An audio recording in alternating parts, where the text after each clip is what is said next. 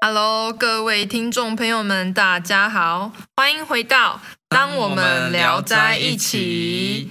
啊，现在的节气还是谷雨吼。那现在的时辰呢是申时又两炷香对，要讲什么故事呢？啊啊！上上次你不是讲了一个耳朵的故事吗？对，耳朵的啊，故所事以啊，所以今天换我讲一个眼睛的故事。哦，眼睛的故对事吗？那这故事一样是《聊斋志异》里面的。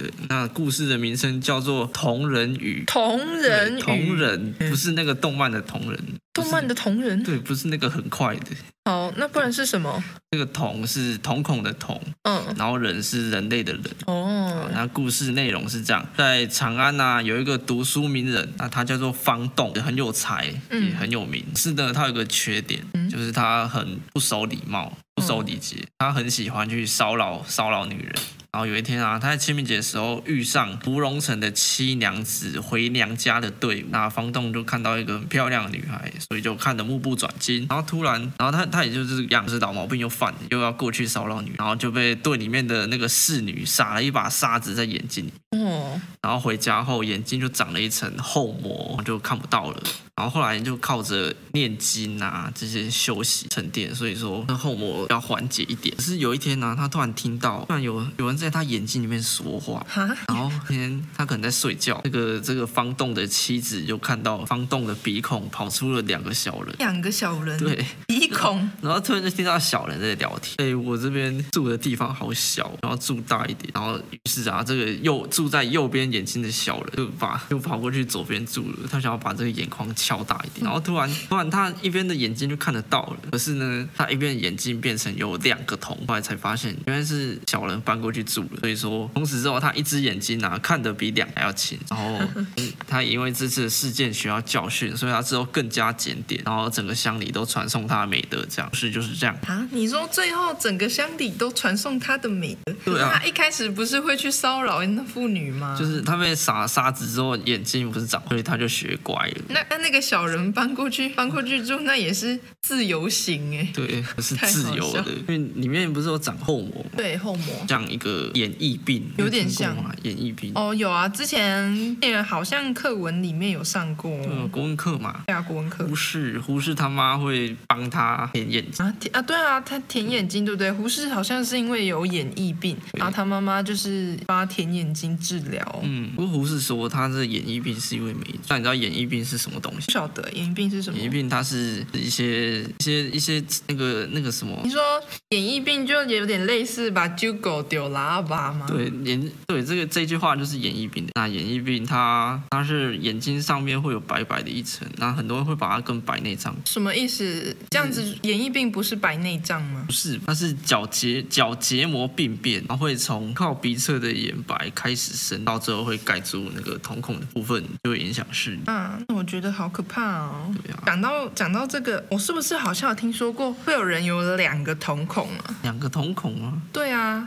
两个瞳孔，你有听说过吗？像是叫做重瞳，对，它就是叫重瞳。那其实呢，重瞳顾名思义就是两个瞳孔。那这件事呢，要说到中国的传统文化的。那你有听说过项羽吧？有啊，它不是对西楚霸王。啊对，西楚霸王项羽。那项羽呢，他就有他就拥有长横的双瞳、哦啊，真的、哦，对，那历史上还有一个帝王，他也是有双瞳，两个瞳孔，那他就是舜。对，那在中国历史上呢，从哎这种两个瞳孔啊，它被认为是帝王圣贤的面相。是哦，对，而且还说，据说有两个瞳孔的人，他的五脏六腑啊，他会异于常人。通常呢，他会有三到四个肾脏，那一般人就有两个嘛。而且真的假的而且有两个瞳孔的人啊，能常常看到人看不到的神鬼哦，而且有能力使用幻术跟咒语，游走于阴间两界。那他听起来很厉害耶。对啊，但是其实，嗯、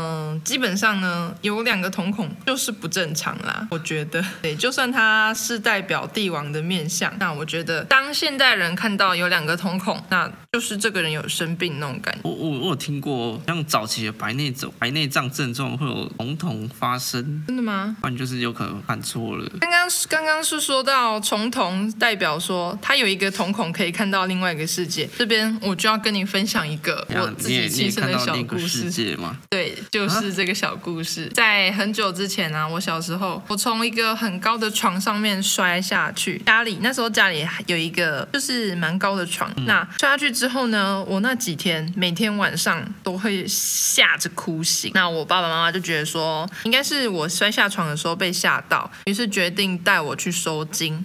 那刚好我阿嬷的朋友啊，就有在收金。那那个朋友啊就又是你阿妈朋友， 对，又是我阿嬷朋友，对，阿嬷是本届 MVP，不用怀疑。那我阿嬷朋友啊，她要养小鬼，啊，所以她就是有在帮人家收金这样子。那我印象很深刻哦、我先说我看到的好了，在我进去我阿嬷朋友的房子里面的时候啊，我就看到有一个小朋友啊，他矮矮小小的，可是他头很大，眼睛也很大，他就流着鼻涕，他看到我之后就往我这边跑来哦，双手打开要我抱抱这样子。哇那我就很害怕，我就跟我爸说：“爸，我要抱抱，我不要在地上走这样子。”那那个是那个是那个现在那个画面呢、现在还在我头脑里面印象深刻。